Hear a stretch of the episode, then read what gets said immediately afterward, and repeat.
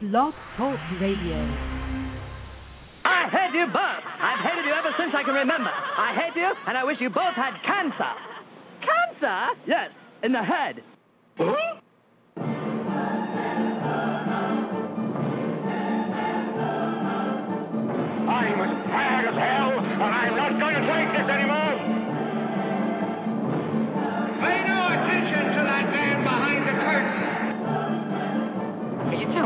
Me a time machine? Out of a DeLorean?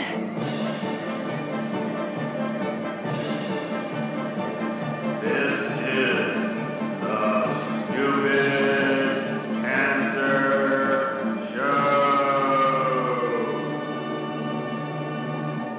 Uh oh. Sounds like somebody's got a case of the Mondays.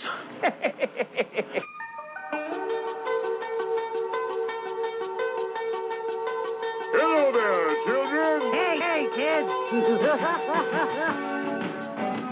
seem to like me because I am polite and I'm rarely late. And now, the hosts of the Stupid Cancer Show, Lisa Bernhard and Matthew Zachary. Not that there's anything wrong with that.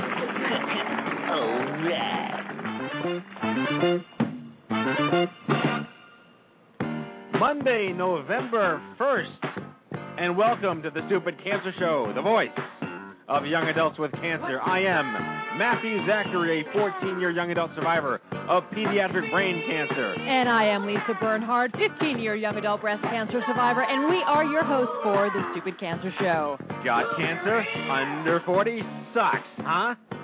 Well, get busy living because the Stupid Cancer Show is here to change the world one chemo infusion at a time. Tonight's show insurance and navigation. What is navigation, you ask? Well, you will find out from Sharon Francz, oncology nurse navigator and president of the National Coalition of Oncology Nurse Navigators, and Becky Trupp, also an oncology nurse navigator and vice president of the National Coalition of Oncology Nurse Navigators, and leading it all off in the Survivor Spotlight, returning champ Jesse Hershkowitz, young adult survivor, non-Hodgkin's lymphoma survivor, that is, singer-songwriter and recording artist extraordinaire.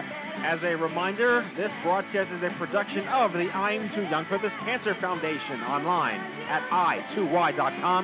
We help young adults fight cancer every day and are bringing the cause of cancer under 40 to the national spotlight where it belongs because it's not okay that 70,000 young adults are diagnosed with cancer every year.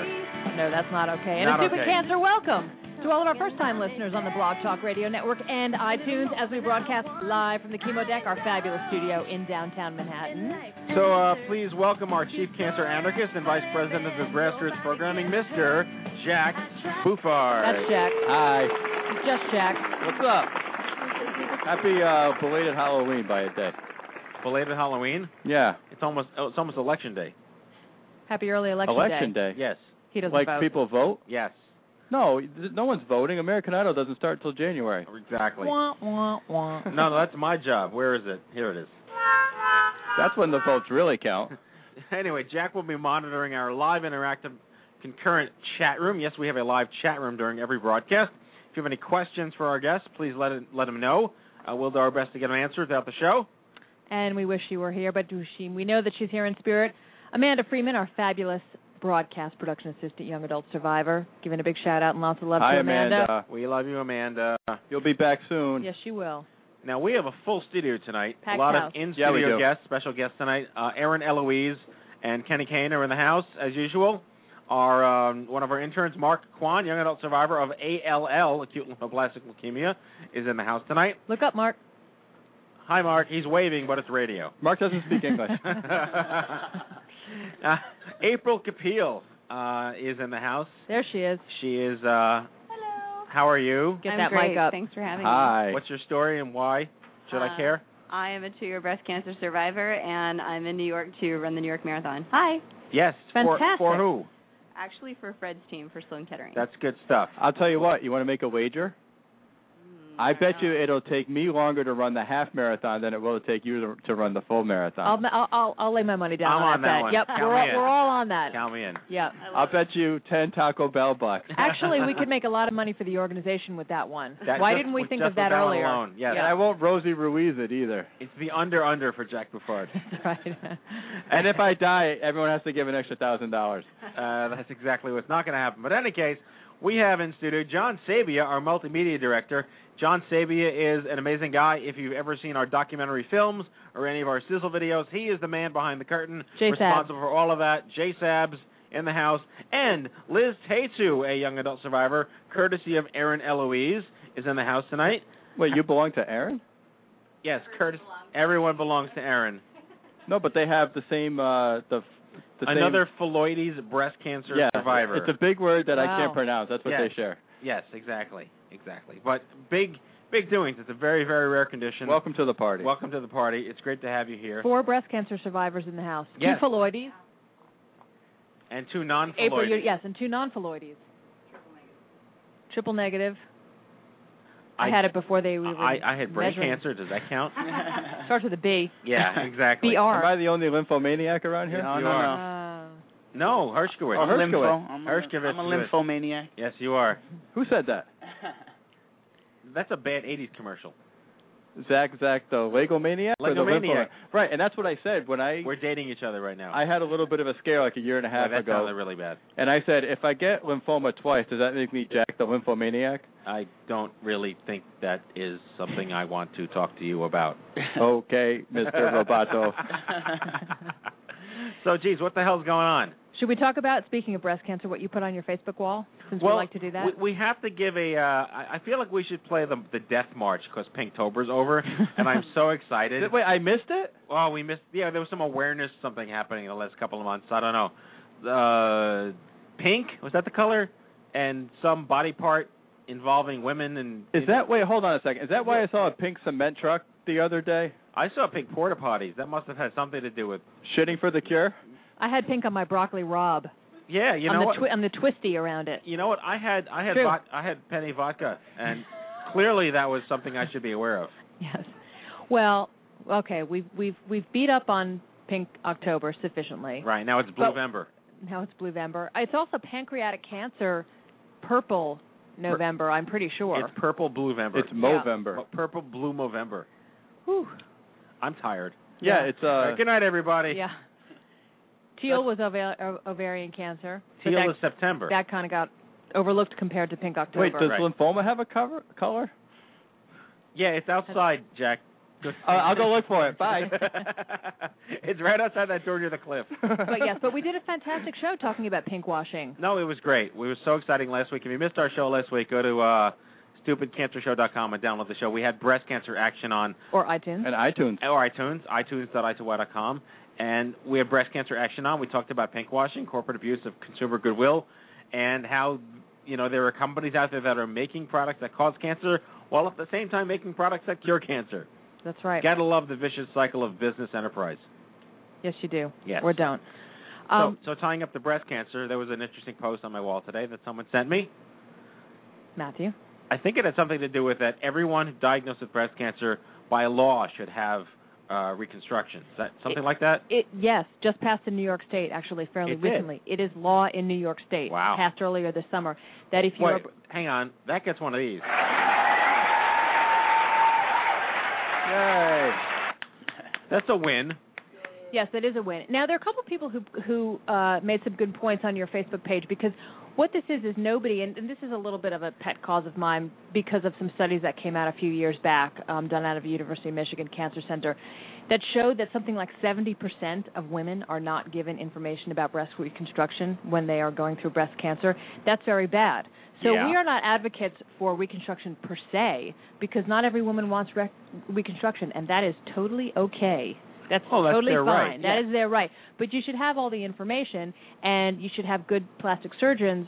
First of all, you should have good uh, general surgeons who refer you to a plastic surgeon. Right. And then you should have good plastic surgeons that explain any risks that might come with reconstruction, and that will also let you know that it's okay to not have reconstruction. Right, should but- you choose to not have reconstruction. But if it's a law, what if you can't afford it? You know, it's not a law. Well, it's not a law to. You you mean to go to the plastic sur- surgeon Right. for the consultation? Yeah, yeah. Consultation? Well, that's. A, I suppose you can you can decline. I mean, you don't have to show up. But I, think mean, it's it's not just- like the state says you have to have ample bosom post surgery. Yeah, it's not like they're knocking door to door to see if. it's uh, not an endorsement for, again for reconstruction. They just want to make sure that all women have all the information to make the choice that's best for them. All right, so the law is really not that all women have to get re- reconstruction. The law Absolutely is not. Like there that, isn't like like like a like a van driving not. around dragging people to the No, plastic no, no. surgeon's office. It's it's the that silicone implant palooza. it's that your general surgeon must refer you to a plastic surgeon. You can then not go. so it's you right don't of first refusal. Yeah, Like you don't have having- you don't yeah. even have to show up for I the get it. appointment. I It's just get that it. you need to get they need to inform you of all of your options, I see. and then you take it from there. Okay, all right, because I want to make sure that you know you, you get breast cancer. Your doctor says, "I'm sorry, we have to give you a mastectomy," and you are now forced to have reconstruction. Otherwise, you're going to jail. Yeah, that's not how it goes. That's Gattaca. You want to? Can I share something intelligent? Is, uh, wait a minute. Brace yourself, everybody. but I have a good friend who's a plastic surgeon here in New York City, and uh, we can tell that you've got all that work done. Well, he, he yeah. I mean, it's not like I could get much worse. but anyway, he said that uh I guess the technology or or the procedures now in in breast surgery, pla- uh, breast breast plastic surgery. I'm sorry, I'm so I know excited it. talking about boobies. I know you are. But he was saying that that there are some women who are able or who have been diagnosed with breast cancer where they're able to cut out the cancer via breast reduction.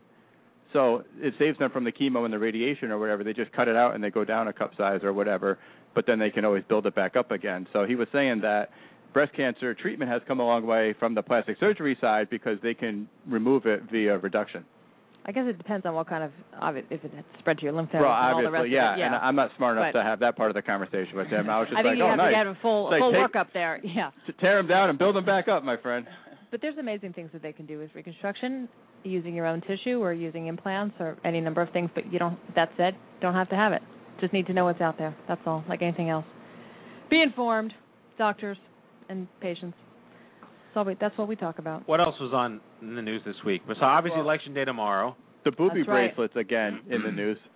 Yeah, yeah, that was interesting. Like more and more, like what, like like middle school now, right? Middle school kids are getting kicked out of school for wearing boobies make me smile, and I touch And I love myself, and I love boobies, wristbands and T-shirts, and Kindergartners are getting kicked out, but they don't know why because they don't know what boobies are. right, well, exactly. you know what though? My friend Courtney Hamilton, that we've all that you guys have all met, she teaches eighth grade math in Westchester, New York, and she said that there are a ton of like 12, 13 year old boys running around with the I love boobies bracelets, and they have no idea that it has to do with breast cancer awareness Yeah, well that's and self examination. That's So it is it is like both sides of the equation. Like like they're definitely running around saying boobies, boobies, boobies, not not realizing that the money that they spent on this bracelet is going toward a good cause and raising awareness for people. They just they're in that But it goes back to the larger That middle that school This country is is blitheringly, ignorantly puritanical, and I hate it. And Yeah. it just bothers the crap out of me that someone could find an issue with this. I could understand if it's like church or something, you know. Yeah, you you have to respect that those boundaries, but I, Well, I don't even know. I- our- even I our have no words for it other than that this is a stupid country sometimes. well, you, the, the only thing is if they're too young and they don't know what they're talking about, as Jack said, right. you don't want them harassing the young girls. I mean, as somebody who was teased for having boobies in sixth and seventh grade and was mortified, the last thing I would have wanted was some kid, some boy wearing a bracelet and when going, ah, boobies, boobies, not knowing what it represented. I got represented. teased for having boobies in seventh grade, but I was just fat. Wait, so hold on, Lisa. you got teased for having movies? Movies, yes. so Lisa was being chased around by some 12 year old in a Jackson Browne T-shirt saying boobies, boobies, boobies. No, it was a Michael Jackson multi zipper jacket. That's No, that right. was her I college did, years. I did have one of those. very nice, very nice.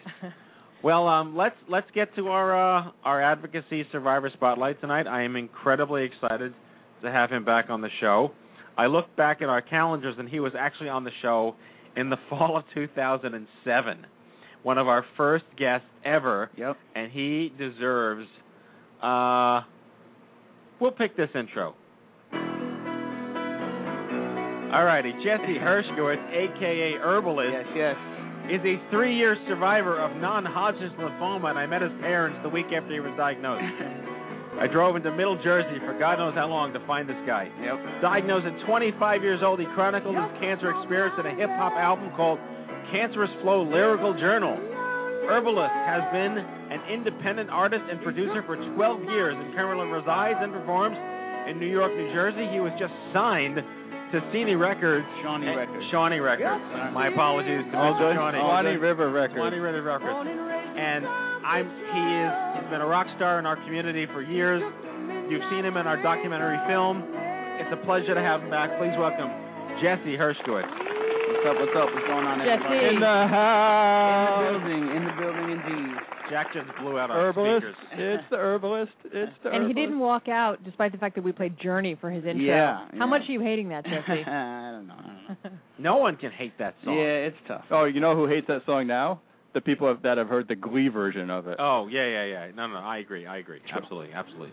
All right, Jesse. So take it away. Fill us in on your because you had non-Hodgkin's, but you had a tumor in your bone. Is that I correct? did, Which yeah. seems pretty uncommon. Yeah, I had non-Hodgkin's lymphoma of bone. You know, which is a blood cancer of bone, basically. And I, I wish I, you know, was able to. I wish I knew more about the specifics that, you know, the differences between the two. But you know, it just, I don't know. I was, my arm was broken one night while I was asleep by a tumor, and you know, a week later I was in the hospital picking out what kind of port would go into my chest. And so when they said non-Hodgkin's lymphoma of bone, I said, all right, well, whatever it is, you know, let's let's move forward. So It snapped like that in your sleep. You were literally in bed, li- and it, your arm just broke. yeah, I, I I woke up and couldn't move it. Wow. Yeah, And your treatment again, fill us in. You. I uh I did about seven months of chemo up at Sloan Kettering. I was living in Atlanta at the time, pursuing my dream uh down there, and you know I've I flew back up here, moved back in with my parents, uh commuted into the city every day, and uh seven months later, you know I was all good. But the issue is, it took you like you were you were lucky in the sense that you got diagnosed relatively quickly, within five days. Yeah. But they were the worst days. talk us. I could have a song about it too, but talk us through those five days. Well, I mean, the first day was just nonsensical. I mean, I tried to go to my doctor's office across the street, and they couldn't see me that day because they were all booked. So, you know, I went to the emergency room, and the people in the emergency room they didn't even X-ray me. They saw a 25-year-old kid look walk in looking healthy. You know, I had no weight loss, no, you know, normal symptoms. So. They uh gave me a cortisone shot and a uh, bottle of Vicodin and said, you know, you have bursitis. And I said, "All right, thanks for the Vicodin," and went home. And So you just overreacted, in other words. Wait, you had bruschetta? What? yeah, bruschetta, exactly. Okay. Oh, pass and, it uh, over. But so I took the Vicodin, and you know it didn't work. So I knew something was up. You know, so I actually flew back home. I had already purchased tickets to fly back up north for a family party. Uh, and so I flew. I took that flight back up north, and I never made it to the family party. I, as soon as I landed, I basically went to the emergency room up here where they did an X-ray, and that led to an MRI, and then that led to all that fun stuff. you know. So what did they eventually ended up doing for the bone? Did they have to replace the bone? They actually did not. They um they went in. The only surgery they did was a biopsy. They went in. They did a, a biopsy just to see whether the tumor was malignant or not. When they concluded that it was, they sewed me back up and they gave me eight months of chemo, which they said would kill any microscopic, you know, particles of it that could have spread elsewhere, and would also, you know, shrink slash kill the the tumor that was in the arm. I mean, there's dead tissue in there, still in there from the tumor, but it's no longer active. It's no longer alive. It's no longer That's, reproducing. but, I mean, Jack's body's filled with all, all sorts of dead stuff now too. yeah, so. yeah. The part Like my soul when you speak to me in that manner. exactly, exactly what I was talking about. Now, now, Jess, the the part about your story that that hit me the most when I first heard about you and we connected is that you're a musician, you're Mhm. an artist, you're a creative individual. Yep. And what did you do when you got sick? You wrote music. I did. That's I what did. I did. I wrote music. There are so many musicians out there, artists, poets, dancers, sculptors, painters, and what they do is they return to their anchor. They return to what makes them comfortable. Rebecca Cherry, clearly Yeah. someone who we've had on the show who was in our documentary film. Melanoma, violinist, professional orchestra. You know, yeah, my producer wants to work with her. yeah, she. I mean, we're talking an extraordinary sea shift in the way you view, you view yourself creatively what comes out of you. Yeah. And you wrote all this music. I it just did. came out of you like a like like a like a dynamo. It really did. I mean, this may sound corny, but I've always viewed kind of music and hip hop music and like the creation of my own music as my psychiatrist. you know what I mean? Like I don't I don't go to a shrink. Maybe I should, but I, you know I. oh, you should. I, I, you yeah. live in the New York That's City not- metro area and you're Jewish. That's you not go to the a shrink. first time I've been told that, but uh Wait, hold on a second. You're a Jewish rapper? I am. I am. Can you name one other? Um, yes. Matisyahu. Um, Beastie Boys. Oh, that's right, the Beastie Boys. Oh, hello. Joseph Eliezer. but yeah, so I mean, I've always used kind of music to get what I was feeling out, you know, and when I was first diagnosed, I didn't get my original diagnosis at Sloan Kettering. We happened to be lucky enough to have an oncologist in the family, my mother's cousin, who was a fellow at Sloan Kettering and now has, you know, a practice up near Foxwoods in uh, northern Connecticut. So we drove, you know, two hours up there, and that was a real rough two nights. I mean, he just, he, I was in pain when I got there, so he put me on some strong pain meds, which, you know, threw me for a loop. Um, for the next two days, I was out of it and just really feeling feeling bad. And I kind of when I got home from that trip I kind of locked myself in my room for a couple of days and just I wasn't sleeping. I was just like I was scared for my life. I was you know afraid that I might lose my arm or I didn't know what was going on. And I had all this emotion going around and I finally just said you know what man? You, you got to do what what you've been doing for years with it and it was all out of selfishness. It was all out of selfishness. Like now I look back on it and I've got this album that I can help people with that, you know, countless people have contacted me and said that it's helped me get through this. Listening to it, I can identify with it, which is great and I'm all for it now.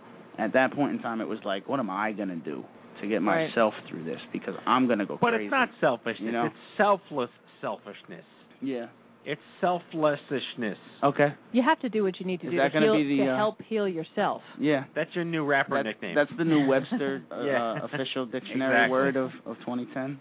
so you so you wrote Cancerous Flow Lyrical Journal. Yeah. And now you have a new album. Well, it's the same album. I I wrote during the chemo treatment. I basically did everything myself. I wrote the rhymes while I was in the hospital, you know, sick. I produced the beats on my laptop while I was in the outpatient ward getting the chemo. Um, I recorded the rhymes in a spare bedroom that I converted to a studio at my parents' house, you know, with my chemo backpack on while it was infusing. This is really Um, a cancer labor of love. Yeah, Yes, is. it is. This is Wow. born born of cancer. That's why it's a cancerous flow. But um so, you know, I felt that when basically and I promoted it myself individually, you know, independently for about 3 years until one day I got a MySpace message from uh Harlan Lansky out at uh Shawnee Records in LA and basically he explained to me about how, you know, his company is very involved, very cancer related, named after a very brave young man you know, who lost his battle to cancer a few years back, and he told me a little bit about his company and foundation, and you know, said that you know we were really inspired by your story out here. You know, give me a call in the office sometime this week, and you know we'll chat. And that call that I gave him in the office led to a trip out to L.A. to meet everybody, and and then that led to you know them offering me a recording contract. When that happened, you know, I just wanted to polish up the album a little bit more. There were some issues that I had with it, and Oh, it's your baby. You're a Yeah. perfectionist. You're your own So- worst critic. and I happen to have these two uh producers up in Rhode Island. Shout out to Eighth Wonder and Vertigo, who are amazing composers, producers. I worked with them a lot when I lived there. So I just viewed this as an opportunity to be like, hey, you know, guys, take this, listen to the songs. I need ten new beats, brand new beats. You know, play everything out. You know, I told them actually, well, they actually came to me with this idea, but they were like, we want this album to have a really live feel to it. So almost every song's got, it's not just hip hop production, you know, it's like a lot of live musicians in the, in the studio recording. And That's great. so, you know, and so we put it together, and so it's the same album revamped, and uh, So let's. Uh, so we're gonna play a song called "So Many Places." yeah, yeah. All right. So this is a song by a Jewish rapper. Anything you want to tell us about it beforehand? Uh, this is one of my favorite songs off of the album. I wrote this sitting in a hospital bed, and it's literally all the places I wished I was instead of that hospital bed. Okay. All right. Ready? Let's Here we go.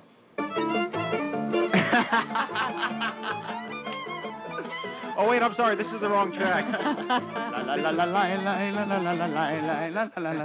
See, he's good at Wait, that are we too. supposed to pick up his chair or something?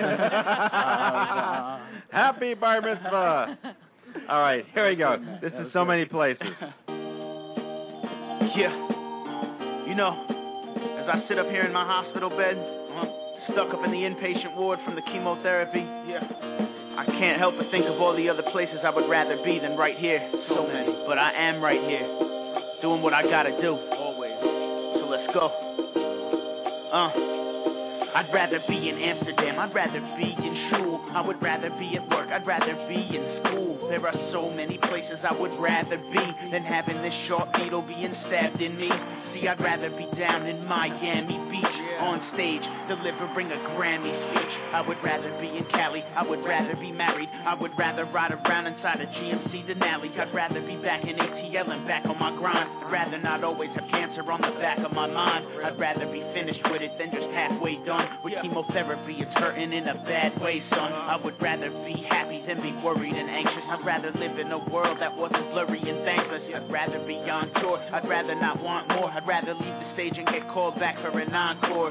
I'd rather not be sitting in this hospital bed with a disease that could unlikely leave me possibly dead. I would rather be healthy right now than to be wealthy. My head is really ready to snap, so please help me. There are so many places I would rather be than in the hospital dealing with a tragedy.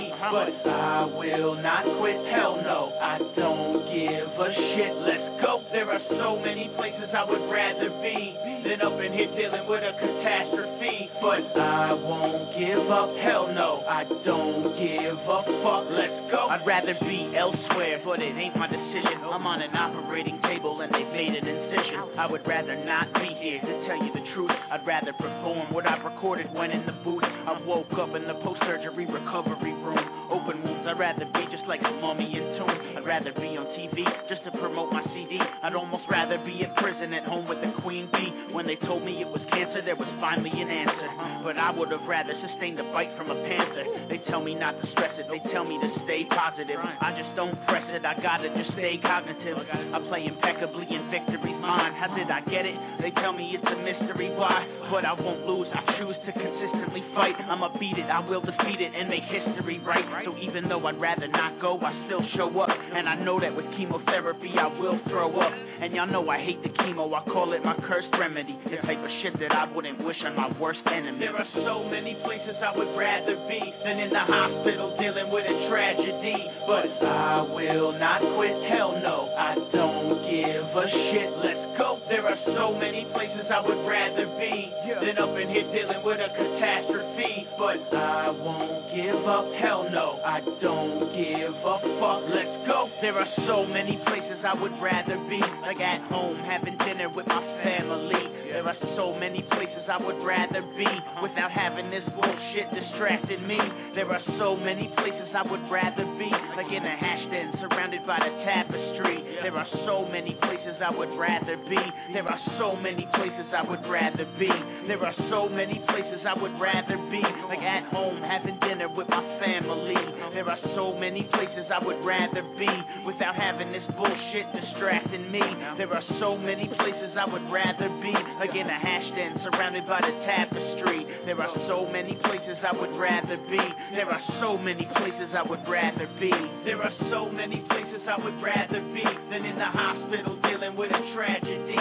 But I will not quit. Hell no, I don't give a shit. Let's go. There are so many places I would rather be than up in here dealing with a catastrophe. But I won't give up. Hell no, I don't give a fuck. Let's go.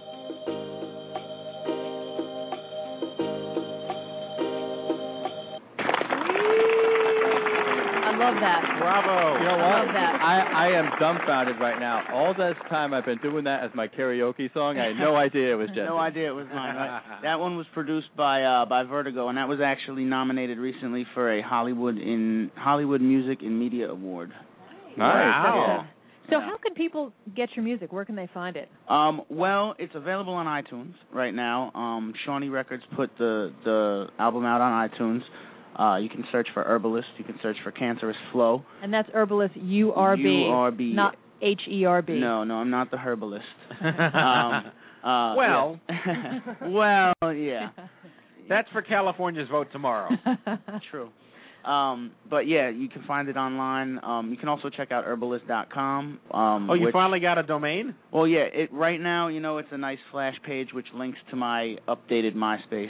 Right. Um, so that's like Good. the under construction kind of uh, um, zone that it's in right now. But the Right. MySpace looks great. We had a um, a team uh, put put a brand new MySpace together, and it's it's top notch. So. Excellent. Yeah, isn't it true? MySpace is like largely for musicians now. There's Yeah. not a lot of actual like non-artists. It's on not there. just for pedophiles anymore. no, I guess not. So let's just wrap up by telling us how you feel now. Have there been any after effects? Is your arm okay? yeah, how Results awesome is your chemo? life since you met me? Oh man, Matt came into my life and it you know took a complete new direction. um, actually, it's great, man. I'm I'm I couldn't be happier right now. You know, from from where I was four years ago um to where I'm at right now. My arm is fine. Um, I've actually gotten into weightlifting lately, which my oncologists aren't too happy about. But Is that we've, right? We've compromised on, you know, they don't want me doing it at all. Because And- you can't put a strain on that well, arm. or- I had when I was on chemo, I had doxorubicin, which ev- evidently, thank you, which uh, is a type of chemo that event, evidently has you know long-term effects on the heart. So it's not that they don't want me lifting too much weight, I but see. they don't want me like the strain being put on the heart. So I got to do low weights and and a lot of reps. But so every now and then, you know, my arm gets my right arm will get sore, and I, I'm sure it has something to do with what's in there. But I'm good, man. I'm I'm great right now. I'm really excited about the album coming out. I'm really excited about you know linking up with Shawnee Records and the Shawnee Foundation, and you know doing a lot of work with them. They're great people, and you know I just I'm just riding it out, man. See where it goes. Sounds good. And Well- you, you know, little little do people know we're going to announce this tonight, but Jess and I are going on tour next summer. Yeah. And we're trying to figure out if it's going to be the Jack and Jew tour or the Urbalist and Mighty Whitey tour. I like Urbalist and Mighty Whitey. Yeah, the Vanilla Ice thing is working for you, Jack. It's working well yeah. for me. Yeah. All I have to say is Another sold out crowd for the Jack and Jew tour. Well, Jesse's in studio. He's going to be here the whole show. So uh, thanks for being our Survivor Spotlight tonight. Urbalist. Urbalist in the house. Yeah, I can't believe I slept all the way up to Jersey. That was a trip. No, that was awesome. That was when. I was desperate was to build awesome. my organization. That was awesome. I remember being in in the hospital and my mom was like, "Hey, you know, I found this cool site online for young adult survivors and and the founder of it agreed to come have dinner with us." I See, like, it's the illusion Okay. of importance. Making house calls again, Matthew. It's all about the illusion of importance. That's what it is. There's a lot of people in the chat room that are like, "Oh, I know who Jesse is. I met him at OMG." Exactly. A lot of girls in there.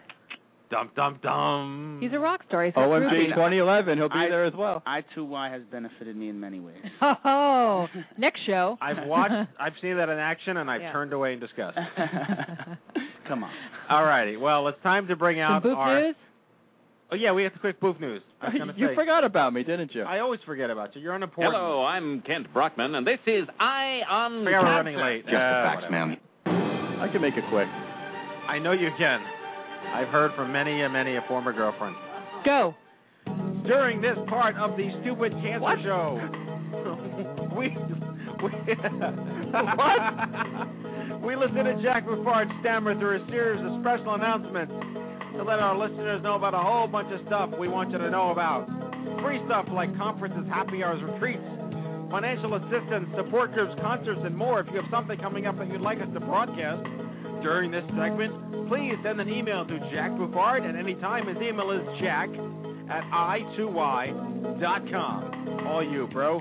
Uh, yeah, thanks, pal. Great introduction. My pleasure. All right, folks. First stop, events.i2y.com. Events.i2y.com is your one-stop shop for all stupid cancer events happening nationwide. Stay in the loop because something could be happening in your neck of the woods, and we don't want you missing out on it, especially if I'm not going to be there. We have upcoming Stupid Cancer Happy Hours in Minnesota. Where else? We oh, we have our boot camp in uh, Southern Jersey. in Jersey, Philadelphia. We have a happy hour in New Orleans. We have one in Ontario. So head on over to events.i2y.com. You'll also see on there the official inaugural Stupid Cancer Crawl. Saturday, November 20th, here in New York City. The official website is Stupid Cancer Crawl is crawl.stupidcancer.com. That is Again, correct. crawl.stupidcancer.com. So join the bar crawl, raise some money for I2Y, and get bomb doing it. Team Stupid Cancer, the nation's first running team exclusively supporting young adults, is completely booked. Myself, Kenny Kane, Susan Moser, Aaron Eloise, and many others will be running the New York City Half Marathon this coming March. So head on over to TeamStupidCancer.com, make a pledge for your favorite runner. We all know that's me, but you can support some of the others, and help support this fabulous organization that we're all a part of. The buzz is building around the fourth annual International OMG Cancer Summit for Young Adults, where many girls have met Jesse Hershkowitz and are looking forward to seeing him again this, next April 16th and 17th in New York City. OMG 2011, April 16th and 17th in New York City, and you can go to omg2011.org or .com. OMG2011.org. .org. Thank you, sir. All right, folks. Being that I lack both the time and the intelligence to share with you all the great stuff we have going on for young adults, I've created the Boof News blog. Everyone needs to check out boofnews.i2y.com. That's B-O-O-F dot I2Y.com. It is the official list of all stupid cancer news resources. These resources include surveys, exercise programs, writing workshops, peer services, and fertility resources. There are a bunch of new surveys up there that pay you money, so head on over to boofnews.i2y.com. Take a survey, get some money, spend it, and uh, have a great time. And that, my friends, is your stupid cancer news. Very nice. All right, now I'll stop pretending to ignore Jack and actually ignore him, and we'll bring out our guest tonight. I'm very excited about this show because I spoke at a conference held by this organization about two weeks ago, and Jack and I flew out to Branson, Missouri. We're going to talk about that. So let's kick this off with some green onions.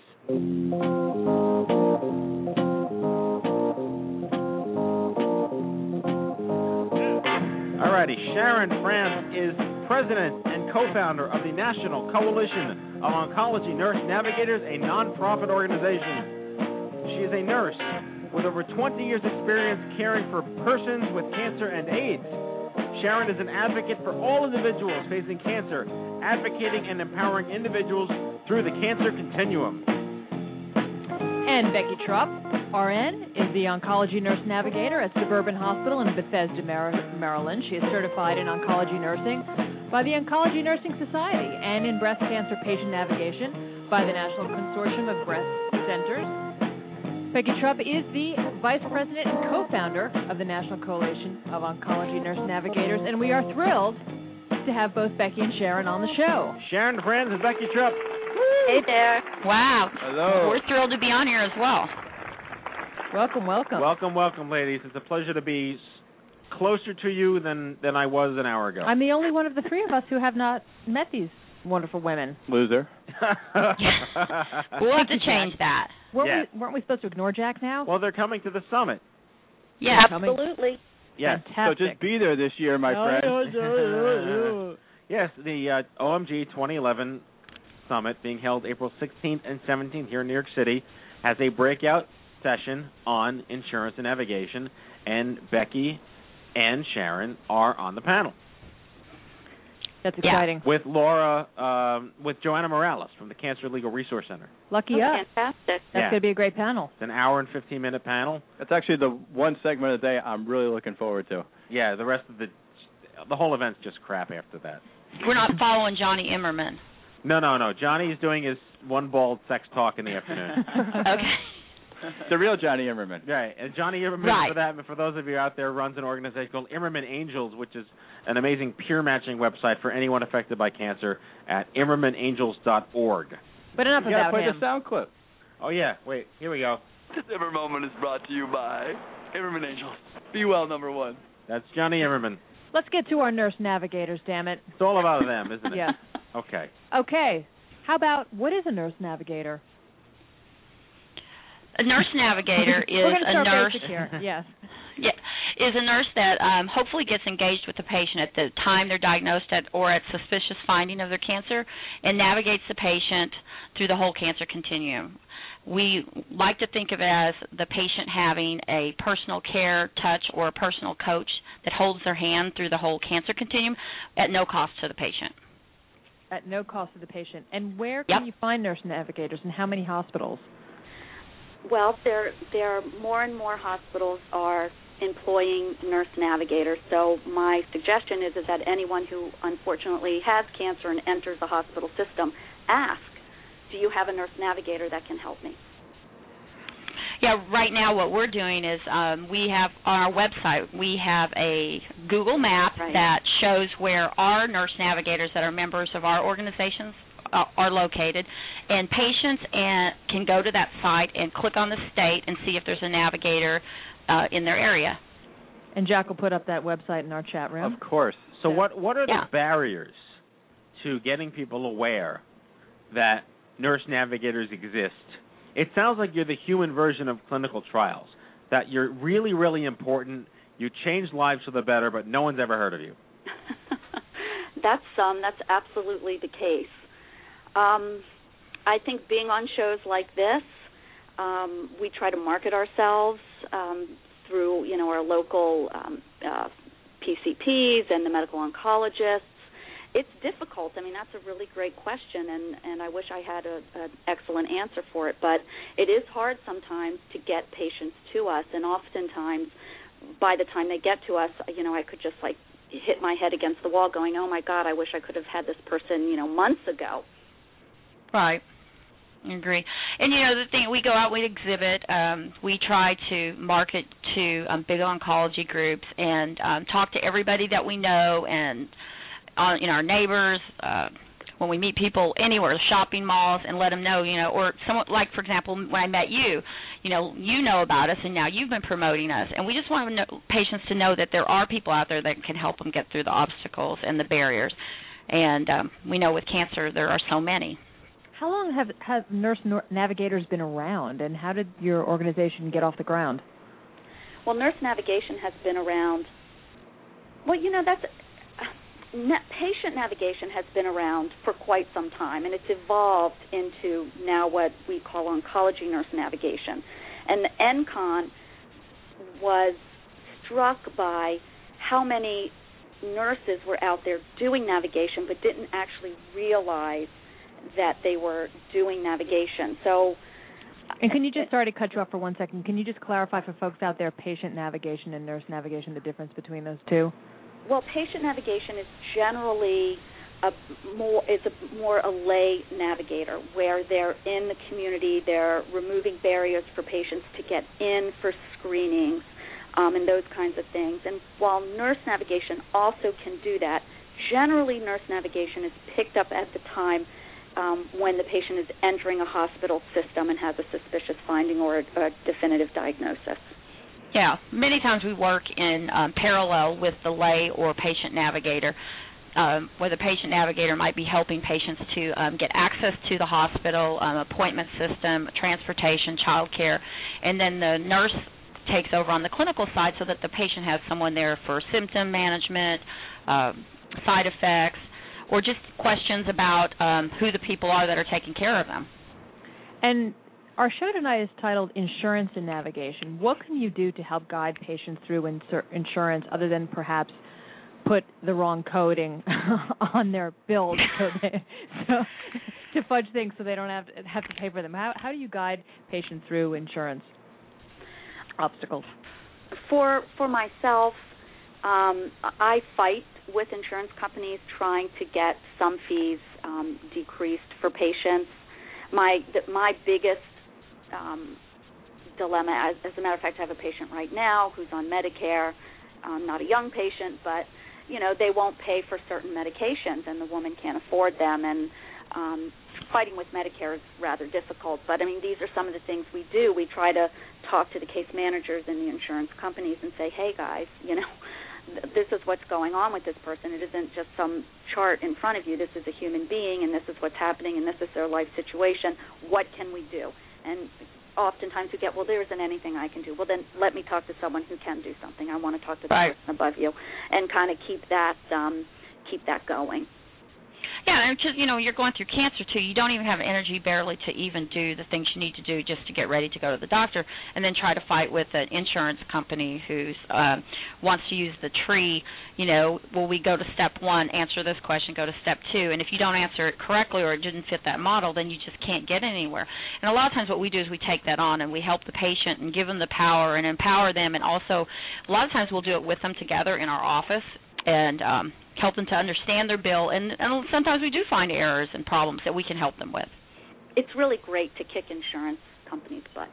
yeah. And what's your success rate with that? I mean, I, I just I keep thinking about that scene from The Incredibles, where you know Mr. Incredible is like stuck at a tax, you know, in a health insurance day job, desk job, and that old lady comes in and she can't pay her bills, and he says, I can't tell you to circle this on the form and take it to Doris in accounting, and I can't tell you to, you know, do a flip in the back and fill out the pink form, but I didn't tell you, and it's all the loopholes.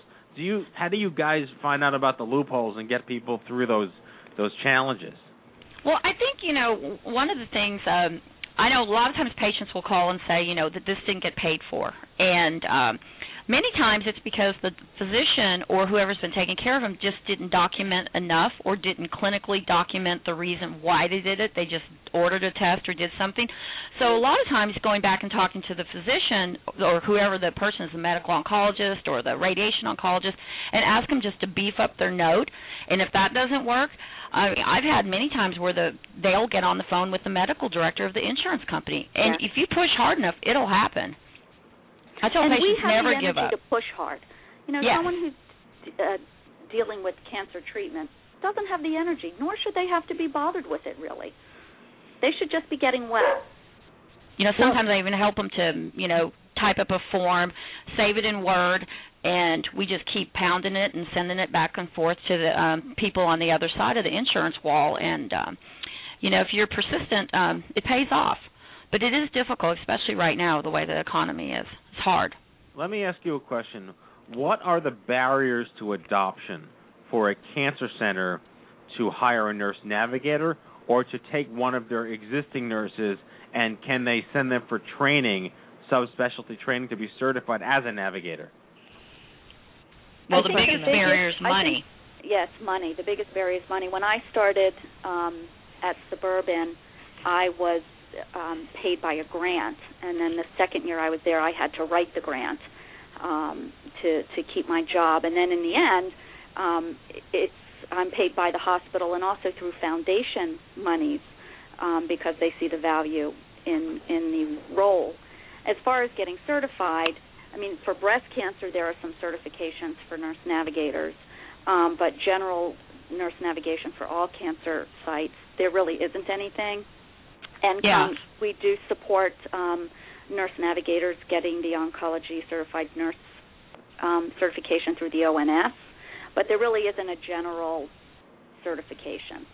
Right, and that's that's something that we really want to do too, is to make sure that the nurses that are taking care of the patients doing the navigation are competent nurses that have the skill set and the energy to help the patients get navigated through this the complexities of the healthcare system. But the barrier sometimes is also having a champion, just like the patient needs a champion. The na- nurse that wants to be the navigator, she needs a champion too, and hopefully that's her cancer director or physician. Or So- surgeon, right. My champions are my surgeons. Are your surgeons? Yeah. And I'm sorry, the certification for a breast cancer nurse navigator, you said, is from the ONS. Was that right? Well, no. They No. Uh, ONS has a general certification for oncology certified nurse. They have a certified breast cancer nurse. Um, the National Consortium of Breast Centers has the um, um, certification for breast patient navigator, and then there is also a private um, place, Educare, that does uh, breast patient navigation. Okay. So, how much time do you spend navigating as opposed to nursing, and what are some of the biggest issues, in addition to insurance, that you deal with uh, with patients on a daily basis? Well, we don't do any nursing, really, clinical bedside nursing. Um, it's really education and um, And advocacy. and advocacy. And um, as far But as I would consider insurance, that. Sorry. go ahead. I would consider that nursing. I mean, if you look at Sure. the definition Yeah. of nursing, you know, Sure. healing the whole person and and all of that. Um, while no, we're not at the bedside and we're not doing dressing changes.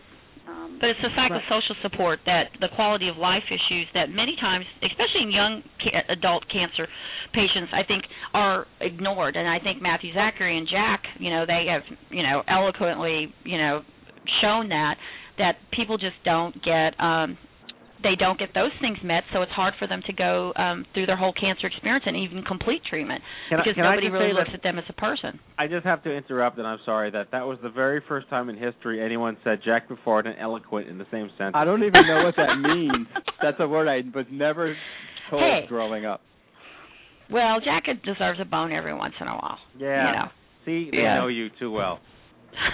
So can you repeat that part and we'll time timestamp We'll it? just play play it back over and over again on the web tomorrow. Can't wait for my mom to hear this part. Right. So um, I'm just interested Sorry, to know if you know if you could if you could just follow up what you spend most of your time doing. We we've talked about insurance. Is there uh, other other sort of issues that come to the forefront? You know, more than some others in terms of your nav- helping patients. I think re- I think reinforcement of the treatment plan is probably one of the biggest areas because you know you get your diagnosis of cancer, they give you a treatment plan, you leave, and then you can't remember anything.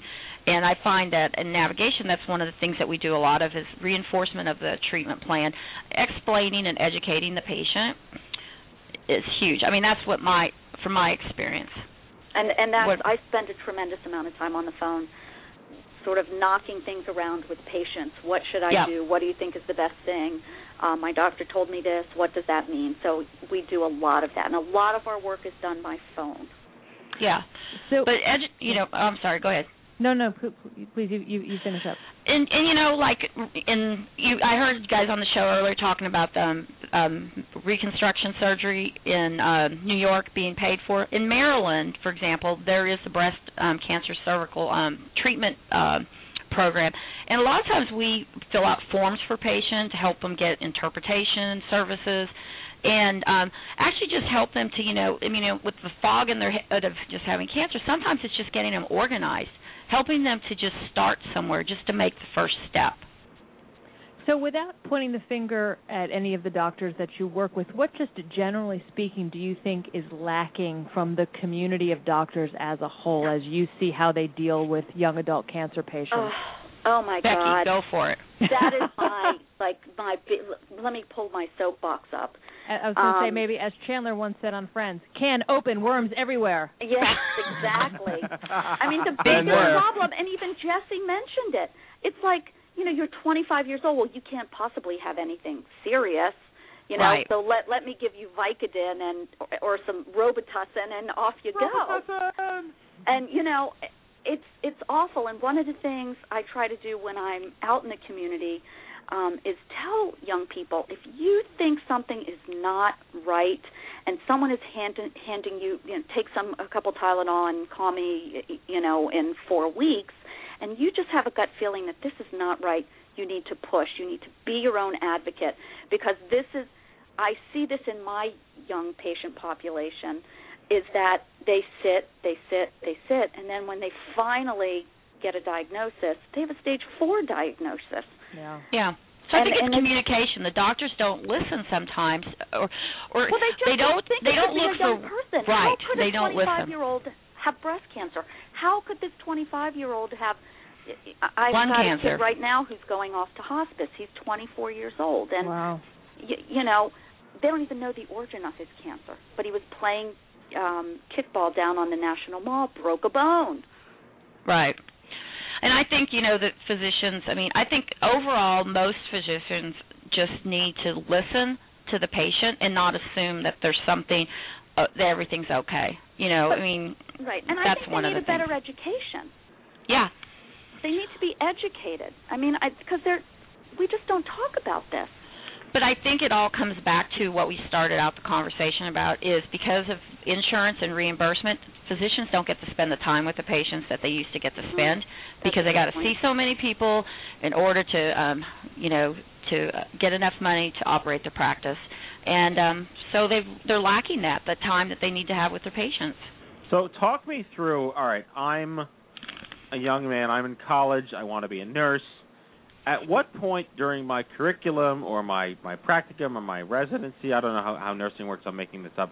Do, am I made aware that there is a uh, sort of a, a, a, a little bonus to my career where I can move into navigation because it sounds like navigation is the the pissed off stepsister of nursing because you're you know I like that. You know- That's a T-shirt. yeah, there you go.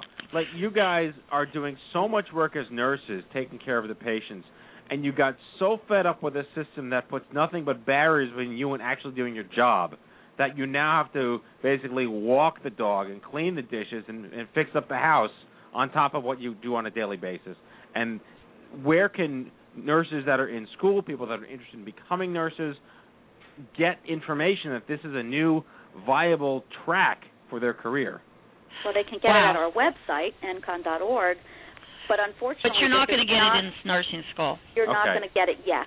You're not, Not going to see it yet. I, I But did we're go back to changing my that. nursing school and and speak to them, um, but um, yeah, you're you're not gonna you're not going to see that, unfortunately. Yeah. When will you? Right. What's your goal? Five years? I think two to five years, um, you're Yeah. going to see um, this become part of the curriculum, and I think that it's going to be because of patients and uh, people like you guys on your show. Um, patients demand to have a more personal, um, you know, quality of care in their um, treatment. In addition to the chemo, radiation, and surgery, they want someone that actually is there for them to answer their questions. So I think that patients are going to push it because of patient satisfaction um, at hospitals, and I and I think that's how it's going to change. And I think also, you know, that um, because the limited time that patients have with their caregivers, this is something that nurses are going to find a lot of. I don't think of this as a begrudgingly awful job to have or that I'm pissed off. I think of it as a way that I can actually change the face of cancer. Really do something that I love to do and um, help people who really need it. Do you find that you have more hellfire driven conversations with doctors or with insurance companies? Insurance companies. Okay. Depends on what day it is, but insurance companies always. I Yeah. mean, do you, you get a lot of blowback for having to be such a, you know, a passionate advocate on behalf of someone else? Yeah, I mean sometimes I say to them, "Listen, this if this was your son, you are putting this person through hell. Yep. You know, I say it all you know, the time. Yeah. You know, think about How what would you're you doing feel? here. Right. How would you feel if this were your mother? Yeah, what are you that. doing? You know, you're denying them access to something they need to, you know, to live. You know, And what I'm kind a of Jewish girl. I know how to give the guilt. Well, yeah. All right, so you're professional nurse guilters. That's fantastic. Can we record Right. one of your calls to an insurance company and play it over the air of our show? Oh, we need that. We so need that. I think we really need to do that. I would love that. I They think with HIPAA uh, we probably wouldn't be able to because you know the, Right. the regulations. There, there is but that. you know, Not we if could it's probably secretly mock wiretapped. one. right. we could mock one for you. Yes. We All got right, you know, you're you're uh, you're United Healthcare. Go. What? Okay, you want so us you to pay for your treatment? right. Yeah. But Well, insuring first you. comes, first comes So why did you need that treatment? That, that I have to Right. talk to a computer. Right. Yeah. Okay, before I'm even talking to a human being, I'm yelling at the computer. For Right. English, press pick one. option five. If you would like to speak to a live person, hang up and call your mother. right. right, right, right. Oh. But you know, you think about it. You know, the time in your day, you're going to the, you're going to your oncologist, you're going to the radiation oncologist, you're going to the surgeon, you're going to the endocrinologist. Maybe you have other health issues, and then you have to spend 90 minutes in the queue waiting to talk to a computer, or have to leave a message because um the time ran out and the insurance company you know didn't ever pick up the phone it's very frustrating and so we recognize that and we a lot of times take on that for the patient Now you guys just had your second annual conference. yes And as someone who's coming up on our fourth annual conference, I can tell you how much hair I lost between our first and our second annual conference. I being there with Jack, it was extraordinarily well executed. And most people don't know this, but this conference was originally supposed to be held at the Grand Ole Opry in Nashville, which got destroyed by Al Gore. And unfortunately, everything got flooded, and they had to move it at a moment's notice to Branson, Yes. Missouri. With finesse and grace, you guys did a great job. But I'd like to hear in your you. own words. You know, you had several hundred people there. Clearly, you're growing. People are buying this Kool Aid. It's necessary. What type of feedback did you get from folks about the conference? And don't just praise me. Talk about everybody else. Well, everyone did really love you, Matthew. Well, you got the um, highest eval score, and I think you, You saw did. that.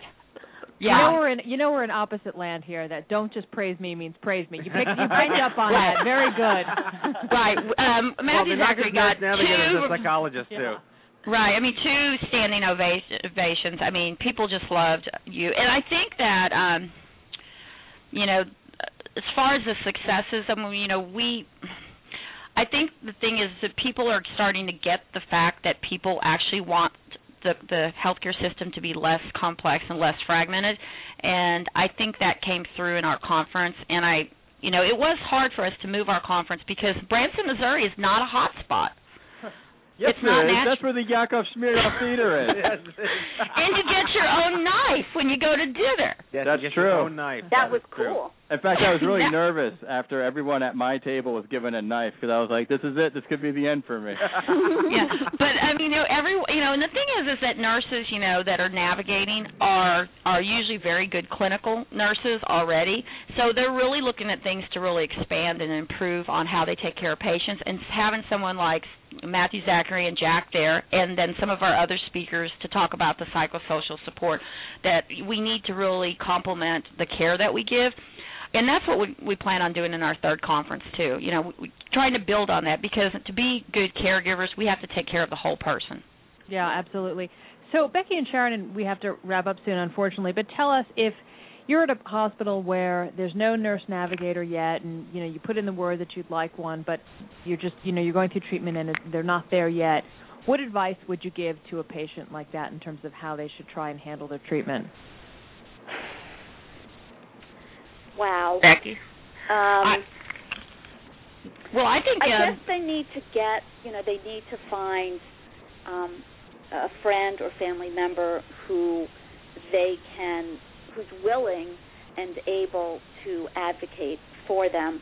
But I would also say um, that they could call NCON or go to the website, look for someone who may be close Yeah. to where they are, and call that that navigator. I've gotten phone calls from people in California that I've helped.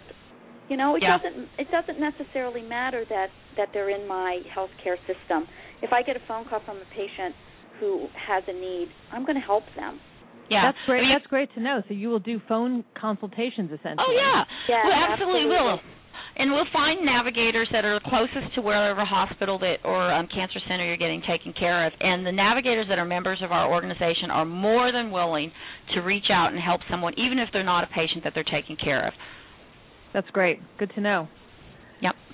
So what's in store for you guys? Obviously, you've probably already started planning your conference next year, and uh, I, I don't really have my prognostication skills that I used to, but I'm going to go with St. Louis will be destroyed. So don't plan it for St. Louis. We're thinking West Coast. Yes. Hey, Disneyland. West San Coast. Diego is the greatest city in the country for, for It'll be in. California before it falls into the Pacific. Yes, Right. right. Right. I mean that's you know we actually are members. We ask the nurses where they want to go, and that's what we'll pro- we'll go where you know we're a membership organization, and we try to listen to our patients and we try to listen to our members. And um, they say warm West Coast. That's probably where we'll be. Where and are we most hope to have, huh? I was just going to say, where are most of your nurse navigators located? If you're sort of heavy in one region as opposed to another. We are. We're the the top places are here on the East Coast, Texas, um, and California. Okay. Yeah, and it would look it looks like Florida is starting to grow more too, um, but um, California has been growing like crazy. A lot of nav- a lot of nurse navigations. You know, you know, California's so progressive. You give them an idea, they want to be first. Oh yeah, So- that all starts out there, and then the wave sort of heads east. Exactly. And now the Yeah. Spicoli's law is going to pass tomorrow. It'll be an even better place for medicine. there you go. There you go. And hopefully, at one day, our goal is is that every patient that's diagnosed with cancer, regardless of their age or their cancer, will have someone holding their hand, and it'll be a nurse navigator. That'll be a member of our Oh. organization. That's what we. That's our dream. Yes, That's it our is. mission. Great dream. I love these women. I no, can't wait to meet you guys at OMG. I am so pa- I I get very passionate about very few things. I I love you know Deborah Davis and the cell phone thing. I, Yeah. I there's just something about the idea of a pissed off nurse that that wants to tell off the insurance companies and grab the bull by the horns. That I it just I love it. I think you guys are really innovating the field, and I I'm I stand here humbly wanting to help you do whatever you can. Thank you, Matt. Thank you. I second And- that. Yes. Thanks. Thank I you guess very I'll much. come along too. All right, we'll well, drag that's Jack fun. along for the ride. Put your Yeah, down and anyone out there that's looking for a navigator, give us a call or um, email us or go to our website, and we'll be happy to connect you with someone. Or Becky and I'll I'll navigate you ourselves. And the website is nconn dot org. Correct. All right, guys. Thank you so much for being on the show, Sharon Francz and Becky Trupp. Thank you both. Thank Take you. care, guys. Thank you so Bye bye. Bye bye. I got to tell you, this nurse navigator stuff is amazing, Yeah, they're great. and it's about damn time we got folks willing to stand up for patients' rights. Well, and like she said, there have been patient navigators out there. There Right. is a field of patient navigators, but and this is in no way to in in any way disenfranchise people to choose that career path. But when you're a nurse and then you go into navigation, I feel like you have so much more pulse in in how the system works, where the politics lie, and how the loopholes put you at the advantage. Absolutely. You're locked and loaded, in other words. Yes. you're in there and you're locked and loaded. And it's both maddening and heartening to hear the way they speak about the gap in care with doctors and young adults being on the front lines as they are. Right. And Robitussin for brain cancer. Right. My story. Your story, MZ. Yes. So I guess that brings us to uh The close of another Sure. fine show. close of another fine show. Yes, Jack? Well, we should tell everybody where we're going on Wednesday.